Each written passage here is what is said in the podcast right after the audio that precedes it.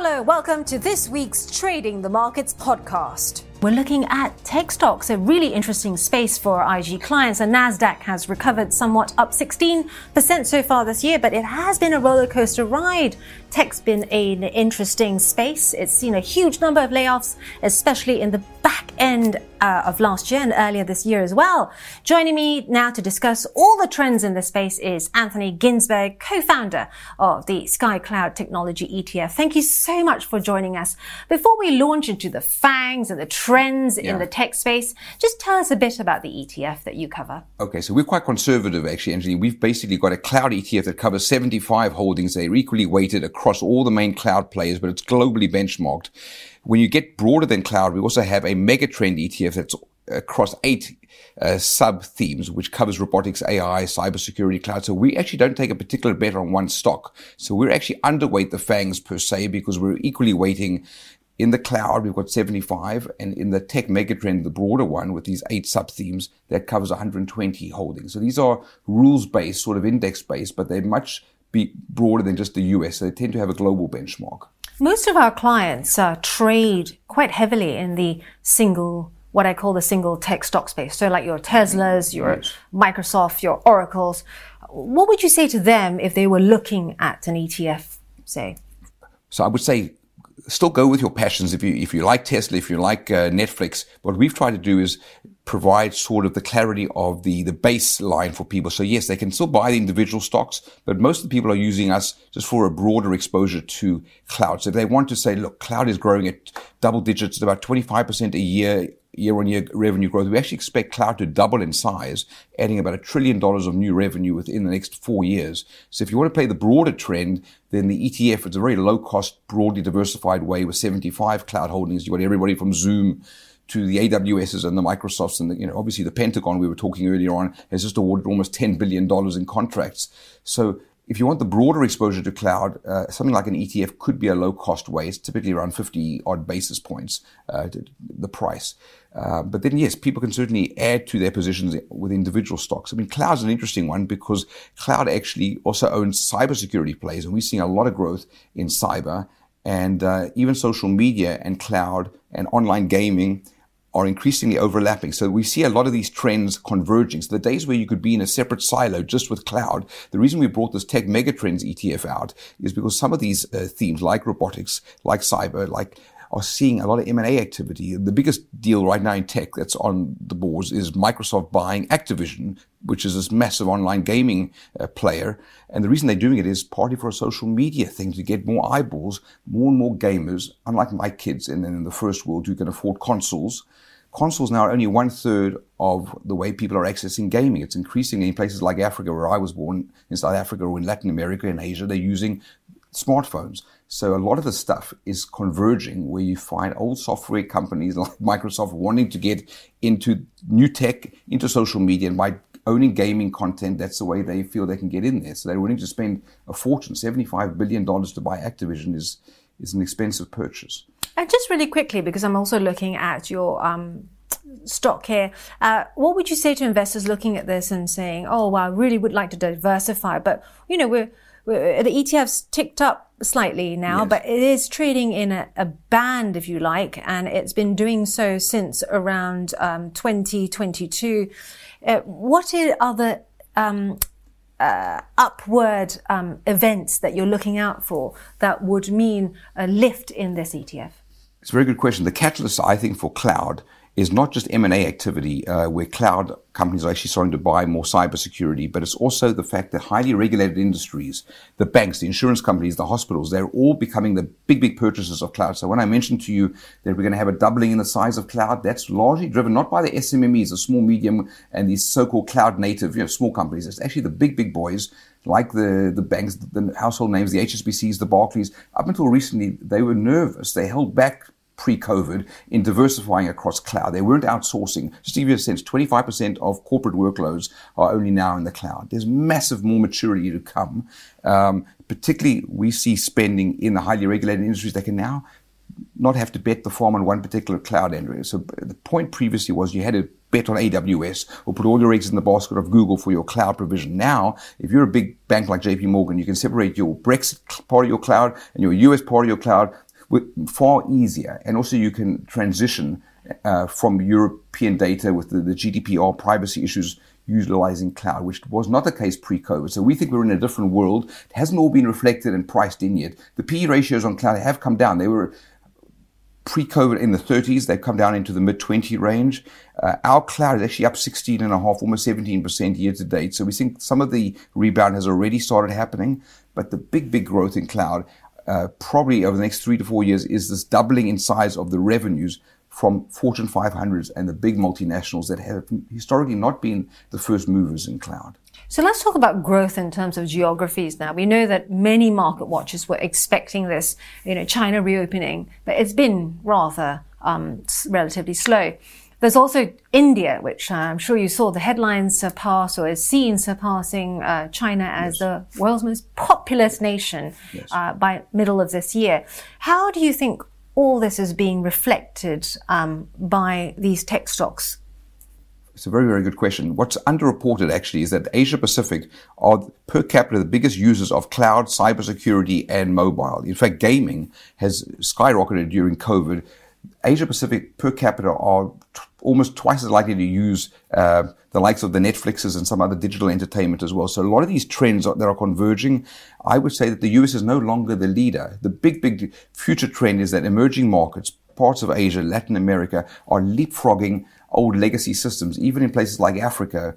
You may have heard that Kenya, for example, more and more of their economy is now online with fintech dominating about half of their economy. So and in China, frankly, try and spend cash in China. It's all basically on your smartphone today. Yes, and WeChat.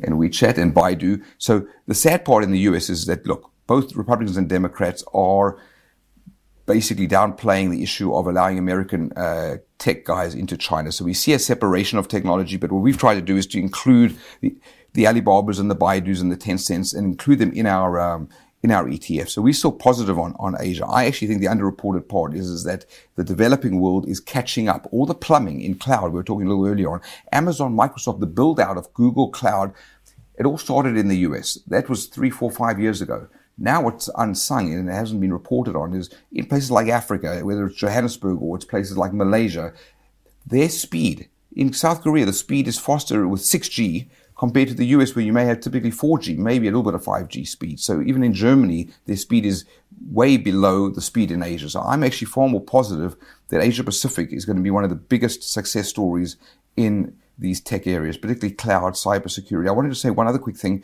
is cybersecurity and cloud are almost like brothers today. You can't really separate them. They're being rolled into these monthly uh, prepaid packages where clients see it as an insurance policy. So if you're a big Fortune 500, you need your privacy protection, your, protection from hack attacks, and that's now being rolled into cloud and cyber monthly subscription. So this is not your father's 2000 uh, wobble with tech. I mean, these are, I'm a trained accountant. These are steady cash flow earning businesses that are monthly subscribed uh, and they're very, very steady big earners. So we're actually very positive. Uh, incidentally, robotics is unsung because as the onshoring away from China happens, into the US and into Europe, they have a massive amount of money to spend to upgrade their factories. They haven't historically used a lot of robots in places like America. So watch out for robotics. It's uh, one of our best sub themes actually this year. Mm. And let's um, um, move slightly to a, a, space that our clients are also very interested in, other than robotics.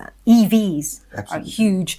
Um, the US government uh, projects now by 2030, 60% of new cars sold will be electric, and I believe 67% will be electric in, um, in model in the year 2032. I mean, is all this realistic, or is it just pie in the sky?